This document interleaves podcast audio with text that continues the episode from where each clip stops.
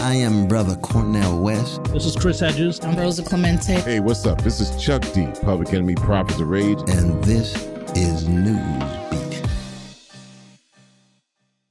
Hey, everybody, and welcome to Newsbeat, where we meld the realms of hard hitting independent journalism and original hip hop music to amplify the most pressing, yet often underreported social justice issues of our day.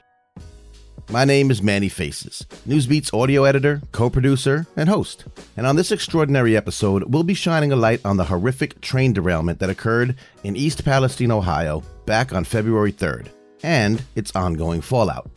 At about 8:55 p.m. that night, this small village near the Ohio-Pennsylvania border was shaken to its core when about 50 cars of a Norfolk Southern freight train carrying hazardous materials careened from their tracks and exploded, sending a fireball with thick black smoke billowing into the sky and countless gallons of contaminants into the soil and surrounding waterways. This apocalyptic hellscape was made even worse three days later when officials determined that to avert an even more catastrophic explosion, they needed to intentionally vent and set ablaze more of the toxic chemicals, including the human carcinogen vinyl chloride, creating yet another raging inferno and ominous mushroom cloud spreading who knows what for miles. An important side note Burning vinyl chloride creates phosgene, used by Germany and the Allies to kill trenches of soldiers during World War I.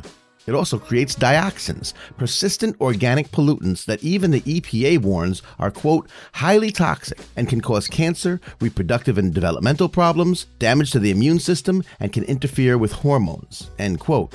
Weird then that the EPA refused to test for this stuff. Or maybe not. We'll get into that in a little bit. Regardless, residents were told to leave immediately or face the possibility of death, despite so many neither having the money nor the means to do so or a place to go. Now, we'll be delving into the causes of the crash and the politics and greed that fueled it all, as well as its immediate, lingering, and uncertain ramifications. As we always do, we'll be passing the mic to people that actually experienced this living hell firsthand voices raising concerns you simply will not hear from government, health officials, or the corporate mainstream media. People such as Candice DeSanzo, a lifelong multi generational resident and mother of five, whose family has been suffering coughs, migraines, nosebleeds, rashes, intense stomach pains, difficulty breathing, and much more ever since the derailment, and whose small children's lungs still rattle, despite all the photo ops and denials by the ever dwindling stream of quote experts who have been parading through the small village since this catastrophe. We'll also talk to Louis DeAngelis, an independent journalist who's been on the ground in East Palestine, providing outstanding coverage of the living hell its residents are experiencing, as well as the false claims from elected officials and health authorities. Much of his reporting featured by progressive independent news outlet Status Coup News. And we'll hear from Julia Rock, investigative reporter at the reader supported independent news organization The Lever, who breaks down the dark history, policies, backroom politics, and greed greasing the rails that contributed not only to this tragic derailment, but the more than 1,000 plaguing other small towns and villages across the United States per year. Until all this is exposed and rectified, every freight train remains a ticking time bomb with money and power preventing safety regulations and equipment that would undoubtedly help save lives. Punctuating all of this with incredible original lyrics is New York, New Jersey based hip hop powerhouse Silent Night, one of our artists in residence. Now, before we hear from them all, please take a quick second to ensure that you're subscribed. Just search for Newsbeat wherever you could possibly listen to podcasts. We're on Apple Podcasts, Spotify, etc. Or visit usnewsbeat.com for links and maybe take another quick moment to subscribe to our free Substack newsletter at newsbeat.substack.com. You'll get much more information on each episode, plus bonus content, artist and guest info, and much more. And again, it's free. A big thank you in advance. And stick around after this episode for some important updates and additional information about this story. All right, y'all, here it is. This is Something Isn't Right in East Palestine.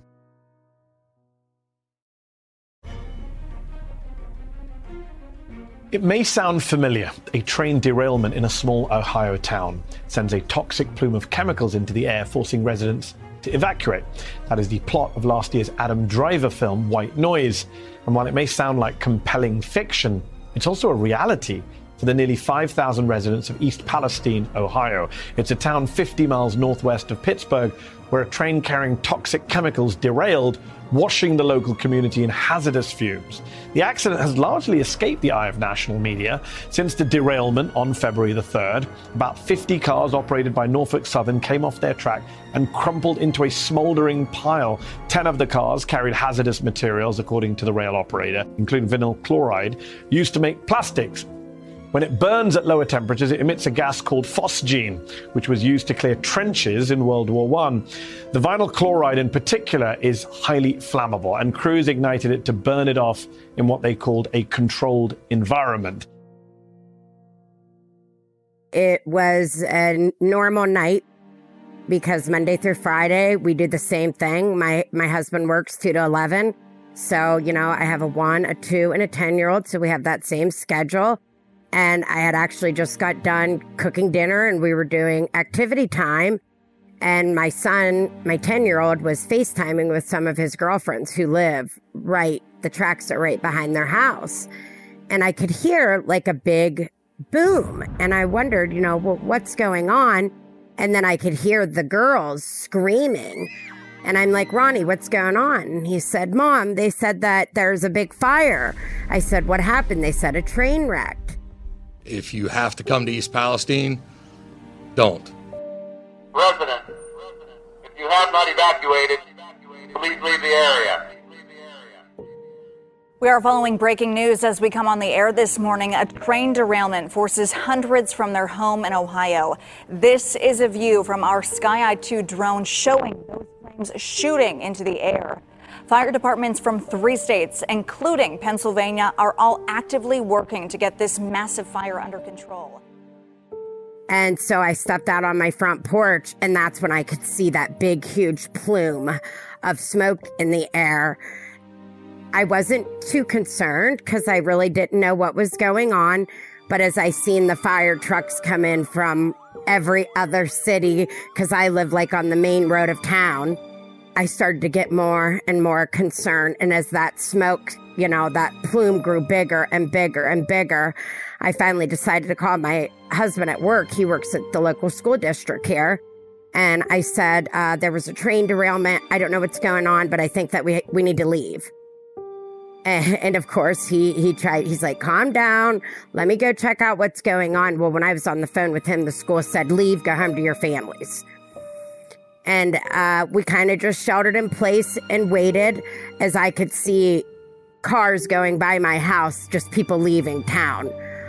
And, and I was getting more and more and more concerned. Fears of a wider health and environmental disaster are growing after a 150 car freight train operated by Norfolk Southern derailed and released toxic chemicals last week. Yes, in the community of East Palestine near Ohio's border with Pennsylvania. Data released by the Environmental Protection Agency shows the train contained more toxic and carcinogenic chemicals than initially reported. The EPA also said, quote, materials released during the derailment were observed and detected in samples from Sulphur Run, Leslie Run, Bull Creek, North Fork, uh, Little Beaver Creek, and the Ohio River. The Ohio Department of Natural Resources estimates the spill killed more than 3,500 fish in surrounding waterways. Chickens have been found dead in their coops. Residents have reported sore throats, burning eyes, and respiratory problems. The sad thing is, is as soon as this town knew that that train had hazardous chemicals on it, they should have signaled a siren. They should have done something. People were standing on their porches. People were going down with their children to the scene to see what was going on. If I would have had any idea, I mean, I was standing on my front porch with the one and two year old in my arms, you know, so right there was the first time we were ever exposed because we had no idea what was going on and we were hearing these loud booms and I, I, mean, and seeing this huge ball of fire from the sky, because like I said, I live kind of at the like the top of the hill of the town, and within a couple hours over social media, I, I had more of an idea what was going on, and uh, uh, I, I was terrified. Uh, I did what you know the authorities said to do, and that was to shelter in place And over the next few days, I just found out more and more and more of what was going on. Good evening. I'm Lena Live. Breaking news from Columbiana County. East Palestine is now under an urgent mandatory evacuation order after a toxic train derailment. Governor Mike DeWine late tonight activating the Ohio National Guard to assist with a potential of a catastrophic explosion. I spent about a week on the ground in East Palestine, Ohio, uh, with my cameraman at the time, John Farina. I had never been to East Palestine before, hadn't even heard of it before, to be honest with you. From what I can gather, trying to picture what it was like before, and, and even now, I mean, this is a small town of less than 5,000 residents, very tight knit community. The railroad tracks literally go right down the middle of the town the majority of the 5,000 people in town live within, you know, a mile of the railroad tracks. Uh, going through this town, it's a, a busy corridor with trains kind of constantly going through. And that was the first thing we experienced, right? It's weird as far as the, the health concerns. These are things that are hard to just visually show people. Um, and when we're there, you know, on the ground reporting on this sort of thing, we're hoping to be able to show this with the camera, right? The, that, that, that these things are going on but a lot of it is is things that you can't see. It's walking into the gas station in town right near the tracks to go pick up a, a snack or something. When you open the door, you're hit with a, a wave of just like, I mean, there's a haze inside. You immediately feel it in your eyes, in your nose, um, a little bit in your throat in some cases, depending on where you are. It's almost like the officials in the area in some cases i don't you know some some folks are doing a great job others not so much are not making it seem like there is a major health concern which is was the big concern to me because myself experiencing some of this stuff being invited into these people's homes spending time you know near the railroad tracks as trains are going by and all sorts of dust is getting kicked up you know i'm not an expert but instinctively i know that something is not right there it's odd that it isn't like there are warning signs anywhere. There's there are not warning signs along the creeks. A mother that I spoke with in town made that point to me clearly in, in some of the interviews that I did. She was like, why are there not signs and, and red tape up or, you know, something up around these creeks to prevent kids and, and other folks in the town from from getting near them. So unfortunately, no, it's it's it's not obvious when you're walking around, but it's obvious when you get out of the car, you walk into the house, you spend a little bit of time near the railroad tracks or near the, the site that something is not right in East Palestine.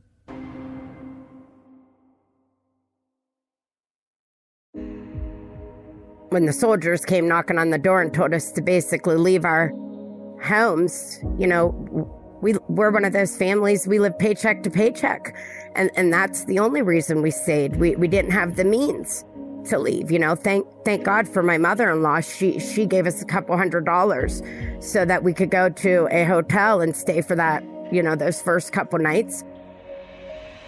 And you know, they lifted the evacuation. They did the controlled burn. A cloud of uncertainty in eastern Ohio. It's basically a mushroom cloud.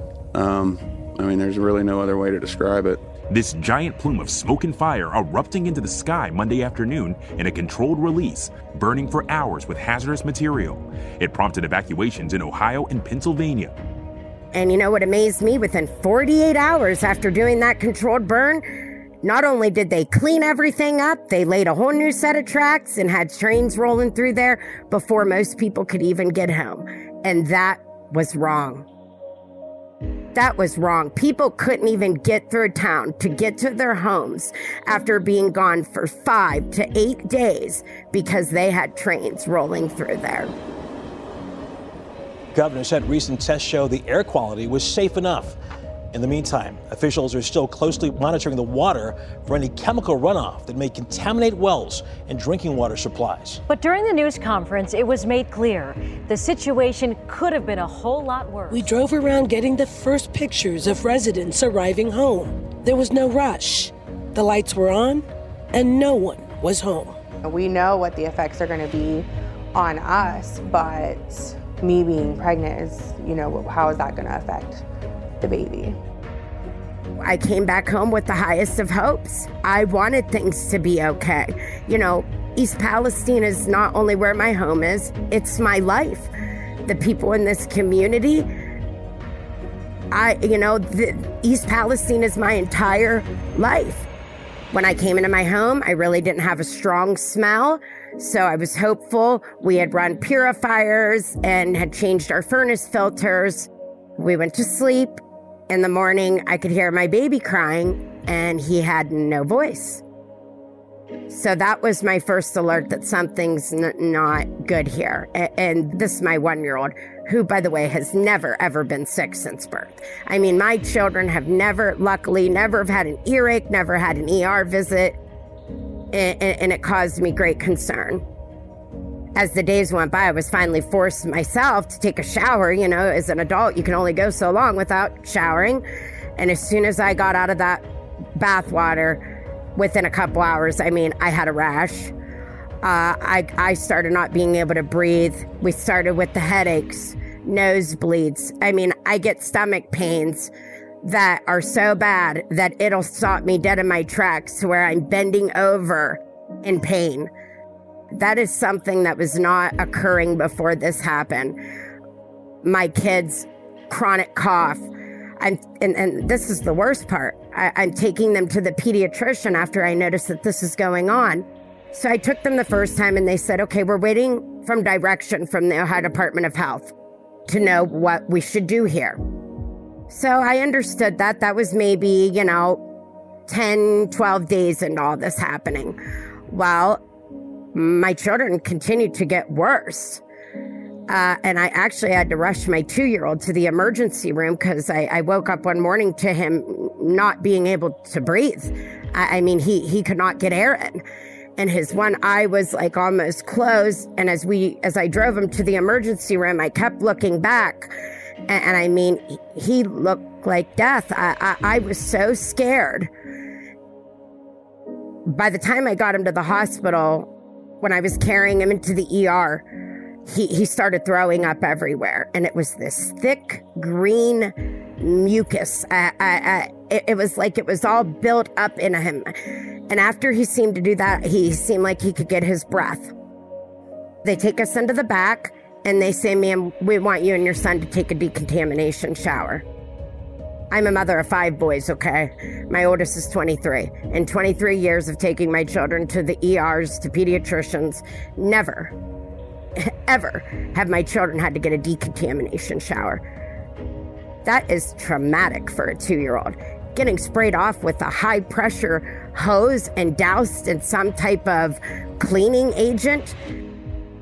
Basically, the vibe I was getting that they were going to refuse him care unless I did this. So we did the decontamination shower. They came in, they diagnosed him with croup. Uh, I, I, know what croup is, okay? Uh, my children have had it many times over the years. They almost get a sealy like bark, where they sound like a seal. And it usually occurs when you go to lay them down at night, like as the sun goes down. This occurred first thing in the morning. He really didn't have a cough. He couldn't get air in. The, the child could not breathe. And, I mean, I could hear the tightness in his lungs. They gave him a steroid, and what was so funny, within the three hours or so that we were at the hospital, I mean, he went from like terrible health to almost better. So to me, if that is from a sickness, you're not going to, in three hours, get better. To me, that is the environment you're in that is affecting your breathing, that is affecting your body systems, because when you're taken out of it, you seem to recover.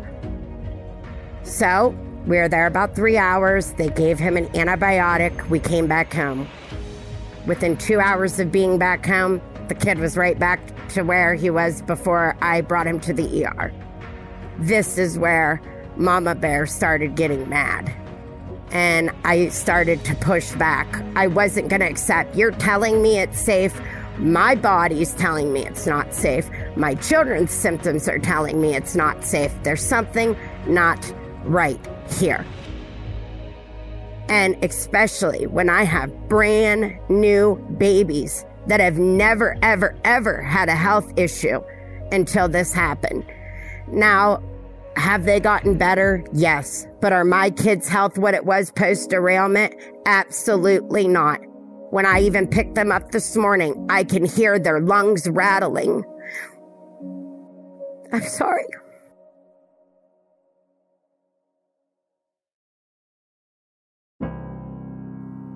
And it makes me absolutely sick that I am being forced to stay here and being provided no relocation housing, nothing to get my children out of something that could be killing them. And it hurts me because, like I said, it's our job as parents to protect our kids. And I feel that that is being ripped away from me and that I'm not doing that. And when it's going on a month that a little baby's chest is still rattling and they're having a hard time breathing, I don't care what your tests say.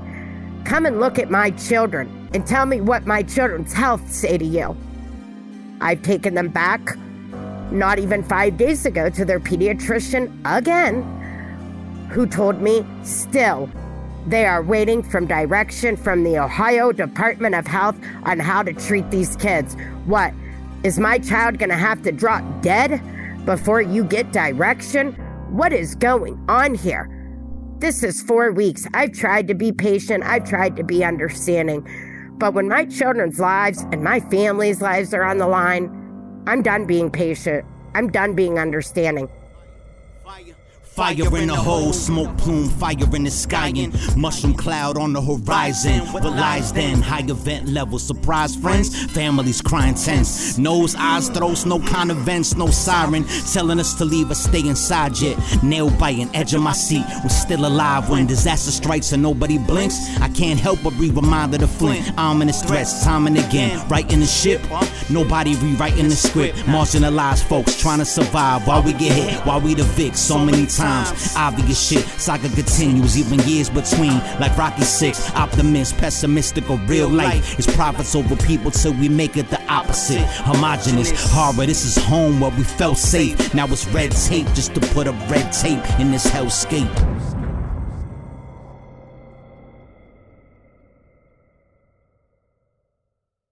This is potentially m- much bigger than we are realizing, unfortunately.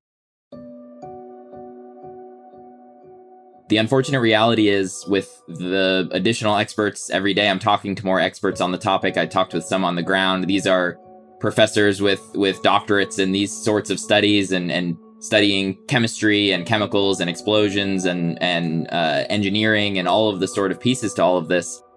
The message that they're giving is a very grim one that the appropriate tests aren't being done. So when we have the EPA or the testers that are being contracted out literally by the railroad that caused this, they're saying the tests are coming back fine. Everything's fine. You're all good. Everything's fine. Last Wednesday, Ohio Governor Mike DeWine told the residents of East Palestine, Ohio, that their water had been tested and is safe to drink. Now we find out, thanks to an investigation by Huffington Post or HuffPost, that those tests were actually done by a consulting firm that was on Norfolk Southern's payroll, which is a clear conflict of interest here. And not only that, we're also learning that the samples that they utilized in order to carry out these tests were deeply flawed. The experts that I'm talking to are saying, sure, those tests might be coming back fine, but they are not testing for the right things. For example, a major concern here is dioxin. Um, when you have a big chemical fire with things like vinyl chloride and the other chemicals that were on board the train, when those catch on fire and get launched up into the air into the giant plume of smoke that you all have probably seen images of at this point, and that cloud that went up stretched for miles and, and went in multiple directions with wind blowing in different directions.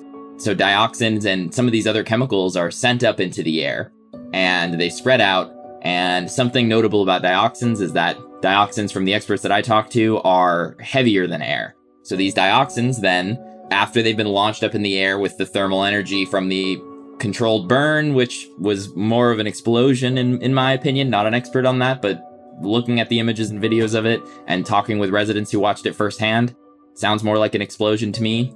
These dioxins are sent out in the air in this cloud and then settle down onto the ground. Not just in East Palestine, but in you know unfortunately the wind directions changed a couple times when when that controlled burn was going on there are new questions about the safety of the air and water in east palestine ohio following the derailment of a 150 car train carrying hazardous chemicals on february 3rd for some people who live in the area of this derailment they're not necessarily buying what they're hearing from the EPA. The EPA says that they've been doing tests of the air and the water, and they say everything's fine, everything's safe. But they're experiencing something a little different, including burning eyes. They're noticing dead fish in the creek. And uh, one hazardous materials specialist told WKBN, quote, we basically nuked a town with chemicals so we could get a railroad open. So initially, some places to the southeast, then wind direction shifted a little bit more towards sending some of this stuff to the north. Um, and these dioxins settle down to the ground. And again, when we learn more about these dioxins, there are certain plants that if you plant your crops, the dioxins are in the soil, these plants can be absorbing the dioxins. Uh, an example that Dr. Stephen Lester gave at one town hall that I was at said that Brussels sprouts will, is one example, they will actually take the dioxins in. And then if humans go and eat these Brussels sprouts, they now have dioxin inside of them. Well, if they don't do the testing for the dioxin, then people will never understand what the risks were they were facing here as a result of this accident. They'll understand some of them, of course, but they'll miss out on a, on a big part of the, the danger and the risks, the health risks. And so, dioxin is an extraordinarily toxic substance. It causes cancer, reproductive problems, developmental problems, um, immune system problems, diabetes. I mean, the list goes on and on and on. So, but these are all subtle effects that will affect people over the life of their over their lives. So um, it'll be hard to say that it was the dioxin that did these things, but it will contribute to their adverse health. Dioxins cause a laundry list of long term health effects, including a variety of cancers, um, potential issues uh, for mothers who maybe want to have a child, a whole lot more than that, even. And again, this is spread out who, who knows how far. And to date, the United States government, in any fashion, whether it be the EPA or any of these other testing companies that have been hired by the railroad, has not done a single test for dioxin. And this is not something that one expert is saying needs to be te- tested for. It's something that expert after expert after expert that I have talked to says needs to be tested for. Being this close to the, the train derailment, I don't trust it. Residents of East Palestine, Ohio, where a train derailed and spilled toxic chemicals earlier this month, expressed anger and concern on Friday after a plume of pollution moved down the Ohio River. I am frustrated. Here I am. I just moved seven months ago. I busted my ass to make this place look like it does. And I got to move because I'm not safe being here. There is no way we are safe being here. Ted Murphy told Reuters that he and his 80 year old mother are now looking for a new place to live. There's nothing in there, is there? Despite state health officials' insistence that the town of nearly 5,000 is a safe place to be. We're not getting any truth. They, they are not going to own up so, beyond the implications, which are very serious in East Palestine, of folks that I'm talking to with burning eyes, sore throats, people who are otherwise healthy and have never had to go to the hospital for something like this before. Uh, a mother and a, and a son that I talked with multiple times on this trip uh, were actually hospitalized and needed nebulizer treatment, and they now have rescue inhalers. These are people who have never had breathing issues before and do not have health concerns who live right along these railroad tracks. So, the the health concern and the larger catastrophe at hand here is potentially much bigger than what we're seeing right now. While I was on the ground reporting with Status Coup News on this story, we were able to, you know, in my experience talking with residents throughout the entire week I was there, establishing relationships and really taking the time to make these folks feel comfortable I did a, a, an interview, a couple, Darren and Stella. They've lived in East Palestine basically their whole lives. They've got 20, 30 family members who live basically in the one mile radius here. Stella is absolutely pissed off and rightfully so that kids can walk right up to these creeks that are filled with contaminants right now. There's nothing blocking them off from going in there. You've got reports from yesterday that the EPA is essentially telling kids at the high school that things are fine and back to normal now. There's no signage along any of these things. Uh, she's worried about the kids as well. She's worried about letting her kids go out in the backyard and playing in the woods because what's in the soil? What's in the grass? Is having a picnic in your backyard gonna get you sick in five years? We don't know right now because this sort of testing isn't being done. One other interview that I want to mention was with a resident named Moo Blake. She's lived in and around East Palestine for years at this point. She had just moved into her new apartment two days, maybe, before the derailment happened. When the initial crash happened, she stayed in, in her uh, apartment that was fairly close by, and uh, she was told that she didn't need to evacuate yet as long as she stayed in her house. They said, You can either leave now or just stay off the street, stay in your home, you'll be fine. A couple days later, uh, and this is her words, not mine, officials came and knocked on her door before the controlled burn and said, It's time to leave now, or you're going to be leaving in a body bag. I mean, these are absolutely horrific conditions. When she said that, I, I couldn't believe it.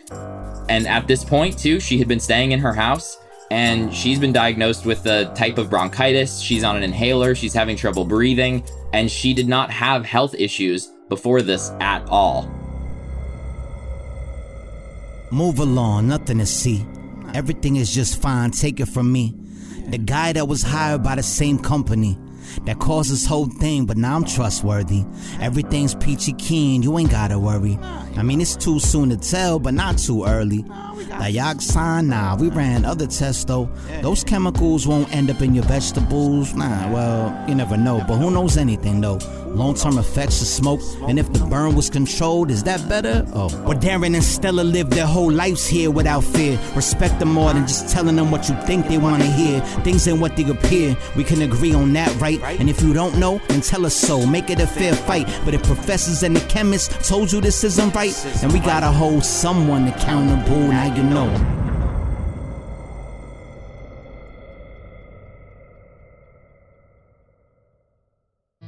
In some ways, the story of what happened in East Palestine on February 3rd begins at least in the year 2007, which is the year that Norfolk Southern decided it was going to equip some of its trains with an updated braking system that had been invented in the 1990s.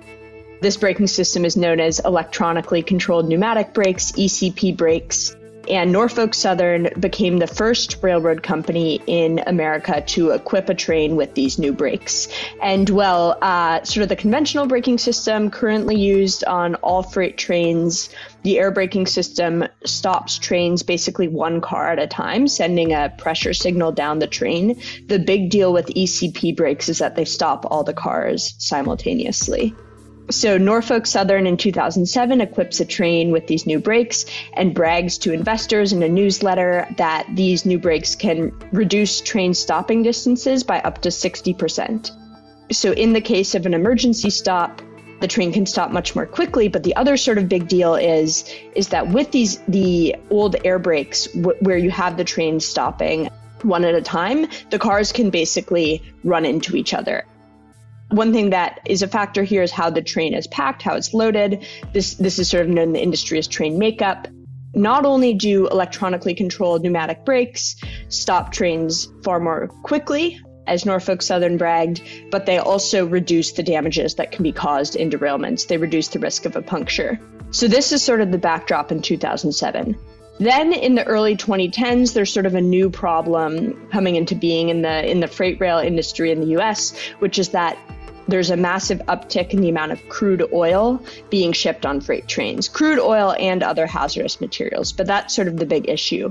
Crude oil, very flammable, uh, so it's a big concern for it to be shipped on trains.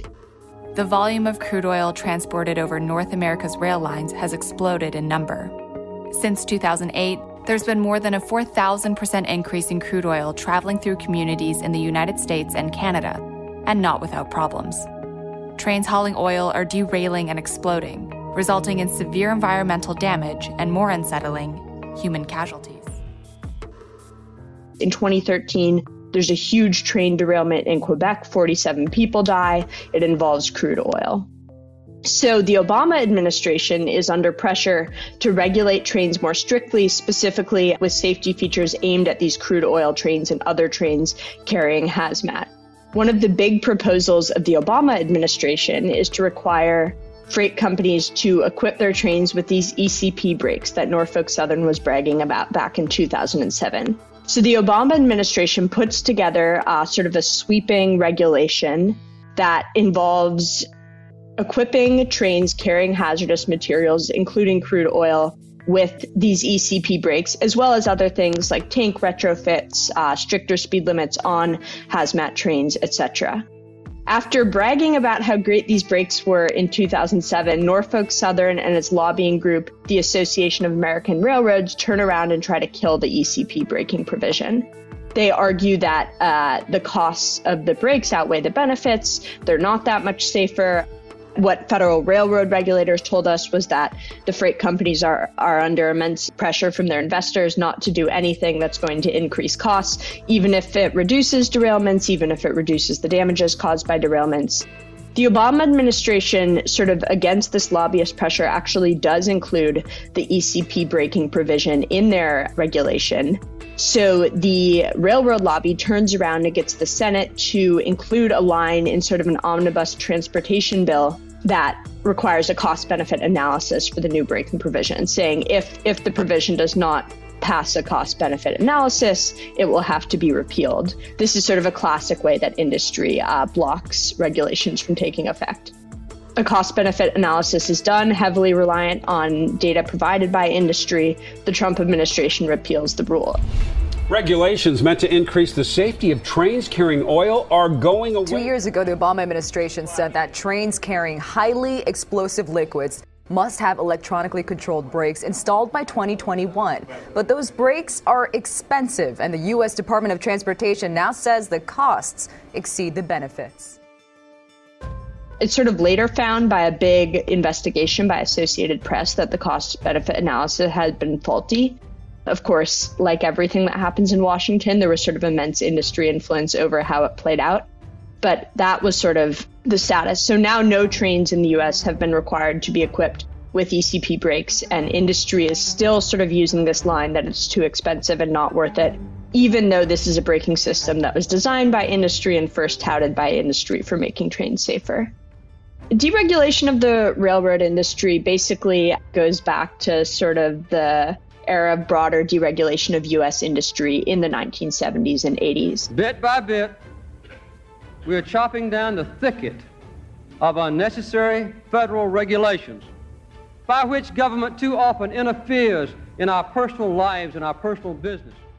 And in 1980, uh, the US government passed the Staggers Rail Act, which is this sort of substantial piece of railroad deregulation legislation. And it came as a, sort of a, a, broader slate of rail deregulation laws that have been passed in the past few years. And it's been interesting, actually. The Biden administration has made some efforts through executive orders to, to crack down on monopoly activity in different industries. And one thing we've seen is Republicans on the transportation committees really defending the Staggers Act as sort of a necessary thing for the health of the, the freight rail system. But the point being that deregulation of the railroads actually goes back many decades. And sort of alongside these high profile fights over rail technology. So, another big issue uh, in the late aughts was positive train control, which is basically a, a different set of rail technology regulations alongside these fights over deregulation when it comes to technology and what materials the trains are carrying, they're obviously really substantial workforce issues. So, part of the backdrop for what happened in East Palestine was years of the railroad industry fighting its unions very hard, reducing crews on trains. Um, so, whereas in the 70s and 80s, there might have been five person crews on trains, now we're seeing more like two person crews. The train that derailed in East Palestine had two crew members and a trainee. The conventional air braking system that nearly all freight trains in the US use was designed in 1868. Regulators and lawmakers have been decrying it as a Civil War era brake system for over a decade now as they've wanted freight trains to switch over to the new, better ECP brake system. Many trains in Europe use the ECP brakes. I think Australia is actually the country that has most widely adopted them. But in the US, uh, trains have not been retrofitted with the new brakes. At the time that the Obama administration proposed its rules, the Canadian government also proposed ECP brake rules because lots of these trains run uh, between different countries. But my understanding is because of the lobbying efforts in the US, the rules never went into effect in Canada either. So, one big part of the story of the Obama rulemaking around hazmat trains was sort of the way that lobbyists won a very narrow definition of what constitutes a hazmat train. So, the train that derailed in East Palestine, you know, that many people saw pictures of it on fire after it derailed. Many of us saw the picture of the mushroom cloud that was created when there was the burn off of chemicals. We've been reading about, you know, the concerns about toxins um, in the air, the water, the soil that was actually not classified as a high hazard flammable train. That comes out of a lobbying fight that took place in 2015. So, when the Obama administration was issuing these new regulations governing hazmat trains, sort of the big issue was crude oil trains because of this high profile derailment in Quebec. But the National Transportation Safety Board, which is the independent federal agency that investigates transportation accidents and then makes recommendations about derailments, I saw a statistic recently that over 80% of recommendations made by the NTSB have been adopted. They recommended that the regulations take a pretty broad, arguably reasonable view of what makes a hazmat a high hazard flammable train. And that would mean that there would be sort of stricter regulations on those trains.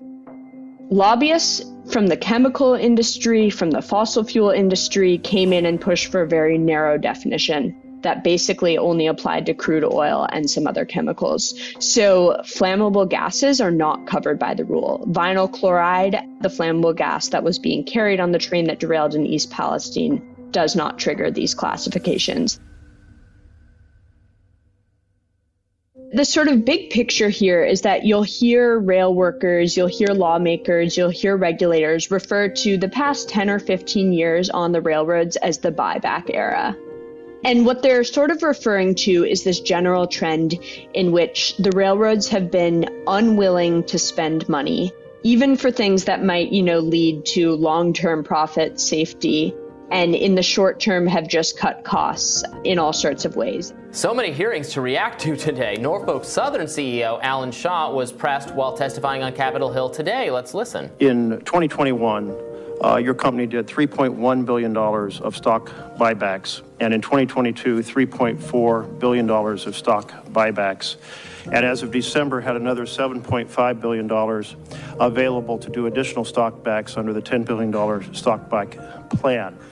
Uh, that's quite impressive numbers for any American uh, company. It indicates uh, massive uh, profits. Will you pledge today that you will do no more stock buybacks until a raft of safety measures have been completed to reduce the risk of derailments and crashes in the future? Senator, I will commit to investing, continuing to invest in safety. We invest over a billion dollars a year in safety. You, you noted that you have a list of safety things you'd like to implement. Will you commit no more stock buybacks until those safety improvements are completed? Senator, I will commit to continuing to invest in safety. And a lot of this is happening under the framework of precision scheduled railroading, which is supposed to sort of mean that trains have less dwell time. There's less time where trains are sitting in yards not being used.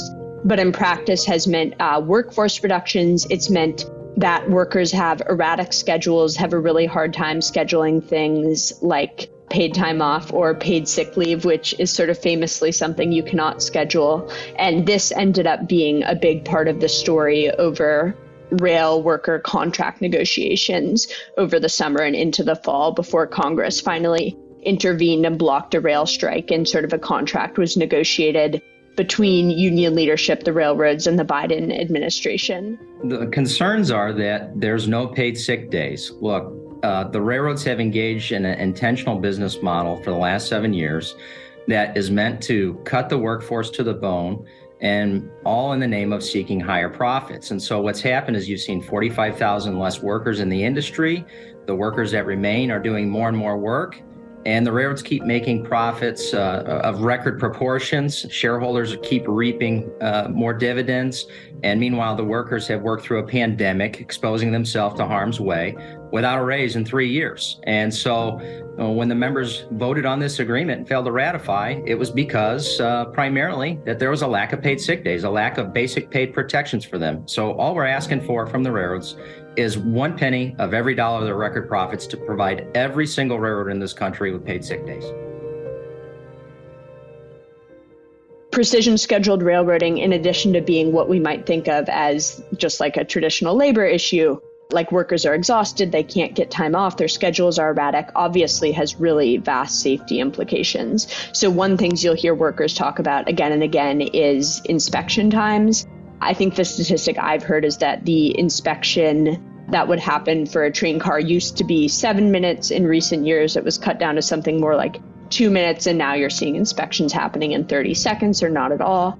Another thing uh, rail workers talk about is there's neither time nor the investment made in infrastructure upkeep. So the trains are just sort of crumbling uh, before their eyes. And then, of course, the railroads have really been pushing for the ability to run trains which are getting longer under precision scheduled railroading. This is sort of one feature of this new management system, a purported efficiency thing, in part a way to run trains with smaller crews. They're pushing to be able to run trains that are now nearly three miles long with a one person crew, which uh, that's an oxymoron. You don't have a one person crew, but with one person instead of two, which is sort of the standard right now.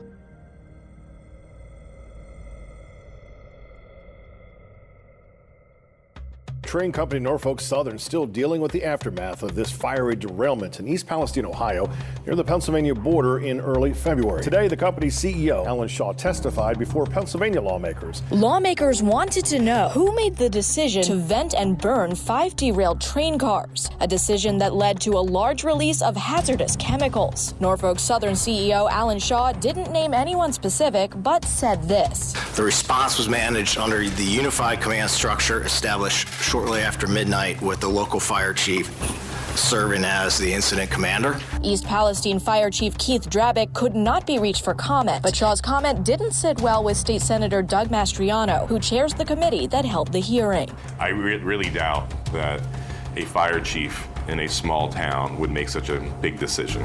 The Ohio EPA estimated that decision led to the death of nearly 44,000 fish and other aquatic animals. Independent researchers have found elevated levels of some chemicals in the air. Shaw, though, insisted no long term health effects are expected to come from the chemical release. Senator, I, think it's important to note that the vent and burn worked. The it worked? Is that what you said? Sorry, I just didn't hear yes. you. Yes. The, the air testing throughout the process indicated by the EPA, by the Ohio EPA, and by the, the Pennsylvania Department of Environmental Protection notes that the air is clean. Water testing notes that the water is safe. We avoided a, the potential for a catastrophic, uncontrolled explosion that would have shot, potentially shot harmful gas and shrapnel throughout the community. So the bulk of the testing that I'm aware of occurred after um, the burn. So was there any in real-time testing of any human lungs or air quality in any of these people's houses, some of which were told to shelter in place?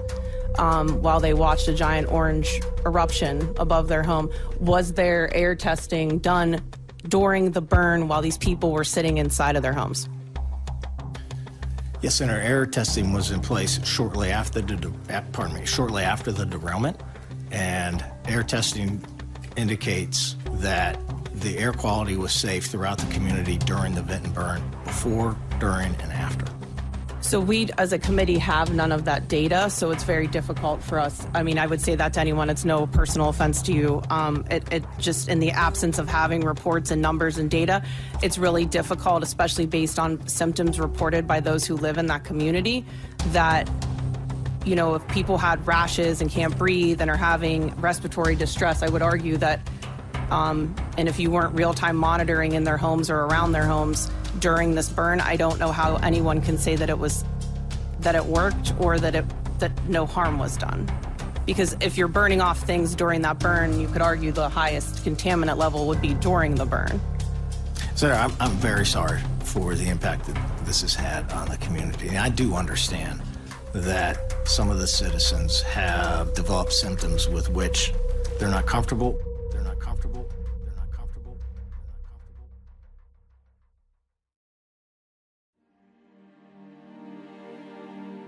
East Palestine is a what was was a great place to live.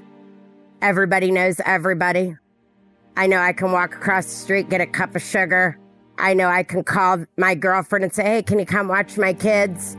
You know, you walk into the local barber shop, everybody knows everybody.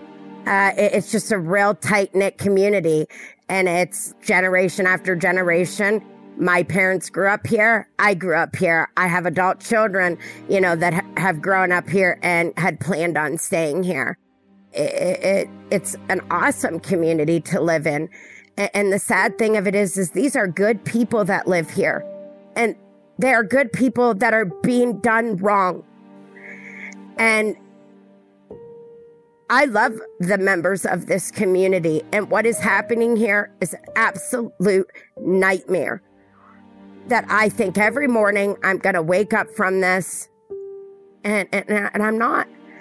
I'm not. And you know, my biggest fear is we're fighting to test for these dioxins, which, you know, they, they gave us a little run around that they're going to do that, but really not going to do it. They're going to do it, but really not going to do it. But, uh, you know, my greatest fear is, is if they find those, is, is our town gone for forever? You know, and it, like I've said it before, it's not only about my home, it's about my health and it's about my life.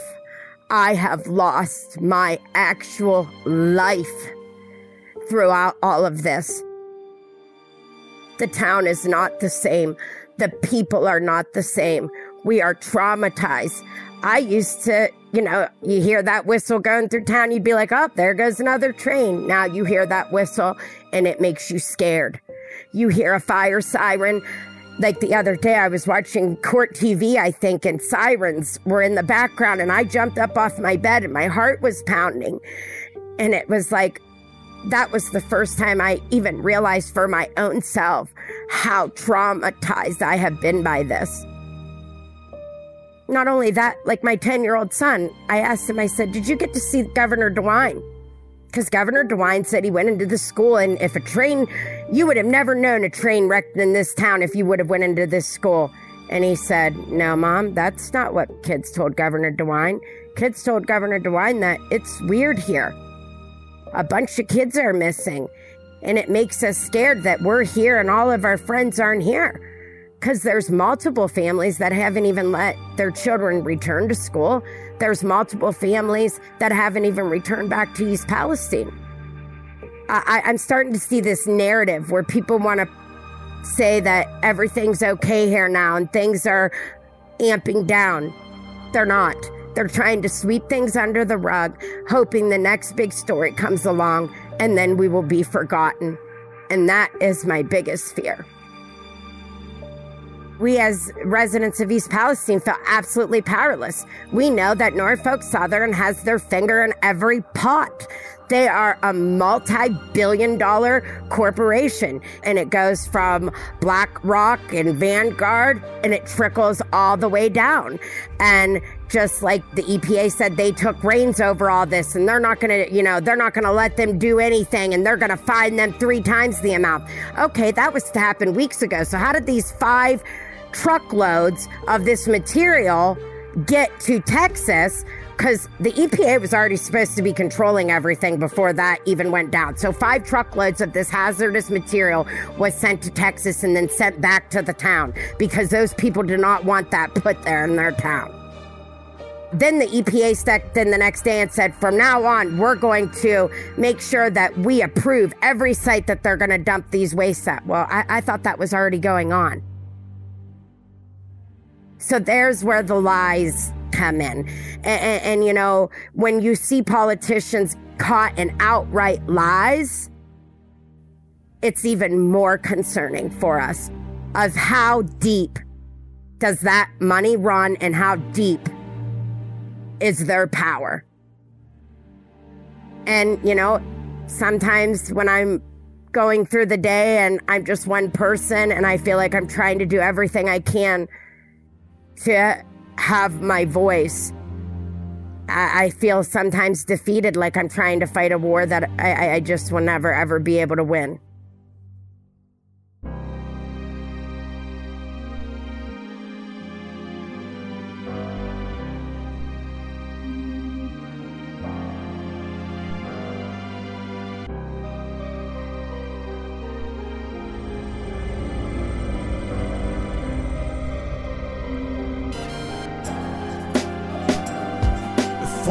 Where we confront lies. Much rather cut ties than let this stuff fly. It's crunch time. When my five year old used to hear the train whistle and giggle and smile. Now it's tears trickling down the eyes, putting profits over lives. Real people, regulations lax. Trains don't even have a real crew.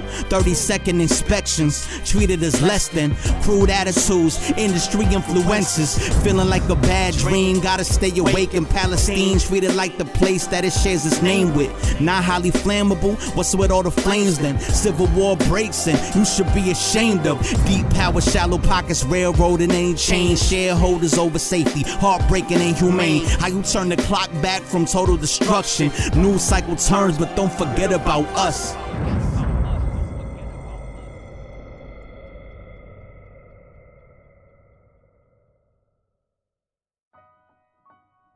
Well, that was infuriating. Once again, this is Manny Faces, and on behalf of the entire Newsbeat team, thank you for listening, and in doing so, helping shine a light on this important story. If you like what we did, or learned something you didn't know, or were inspired or outraged, I really think this is a good episode to share with your networks. I think more people need to understand all the nuances of this story, which, as we know, won't be leading the newscasts anytime soon. I want to give thanks and props to Louis DeAngelis and Julia Rock for their incredible, incredible work covering this tragedy and exposing the truth about it, from its underreported health effects on the residents of East Palestine to its causes and the inadequate response of the government and local officials to the potential life threatening ramifications still unfolding. Check out Louis's stories and more at statuscoup.com. That's C O U P.com. And follow him on Twitter at LouisD217. And you can check out Julia's incredible work at levernews.com, L E V E R news.com, and follow her on Twitter, J U L 1A Rock. And please, please visit and support all the absolutely necessary and outstanding work by those two independent news outlets, Status Coup News and The Lever. Truly incredible work going on over there, and we're big fans. Follow them both on Twitter, at Lever News and at Status Coup. Again, C O U P. Independent media has never been more absolutely vital than right now. Support them, share them, tell everyone you know about them. Now, I want to give extra special props to Candace DeSanzo. You know, as journalists, we have the absolute sacred honor, privilege, and responsibility to share people's stories and dig deep for the truth. It's also important to recognize that we're doing just that sharing, and that those who we interview are actually living these stories. They don't move on to the next one. And you know what? It's not always easy for people to open up about their lives like that. So, what can we say about Candace? You know, we've covered a lot of really important issues on this podcast to date, and we've spoken to a lot of folks. Candace, words simply fall short. Our hearts go out to you and your children and family, and all of those in East Palestine. As you told us, nobody knows the full ramifications of this tragedy, and they'd be lying through their teeth that they claim they do. I know one thing for sure, though we stand with the people of East Palestine. We demand justice. We demand accountability. We demand the truth. Now, a lot has happened since we conducted our interviews for this episode. There's been several other train derailments, underscoring the need to improve rail safety. Hours before we finalized this episode, the U.S. Department of Justice sued Norfolk Southern for injunctive relief, cost recovery, and civil penalties, according to the suit. A few weeks after our interview, Candace and her family were temporarily relocated to Niles, Ohio, which is about 30 miles north of East Palestine. Yet, like so many others who once considered this sleepy Ohio village the perfect home, where everybody knows everybody and the ubiquitous whistles of passing trains were welcomed, embraced really. She doesn't want to return. Who would? Newly released data about the extremely limited and flawed soil testing conducted in the village to date shows dioxin levels hundreds of times greater than the exposure threshold above which EPA scientists in 2010 found poses cancer risks. So, Candace, thank you for sharing your story and giving a voice to all those suffering this hellish nightmare in East Palestine. On behalf of all of us at Newsbeat, I'll tell you that we've got your back. As we promised, we're going to stay on this story, just as we know Louis and Julia will as well. You see, that's another badge of honor and what helps separate independent outlets like Newsbeat and Status Coup News and The Lever from those corporate publications and sites. We're not guided by money or who the publisher knows or who the hell we're going to piss off if we cover one issue or another. We're guided by the truth. And we'll stay on the story until we see fit. All right, that's it for us. Thanks again for listening. We'll be back soon. Don't forget, sign up for our free newsletter at newsbeat.substack.com for even more information and updates about this and other stories that we've covered. We'll see you again soon. Peace.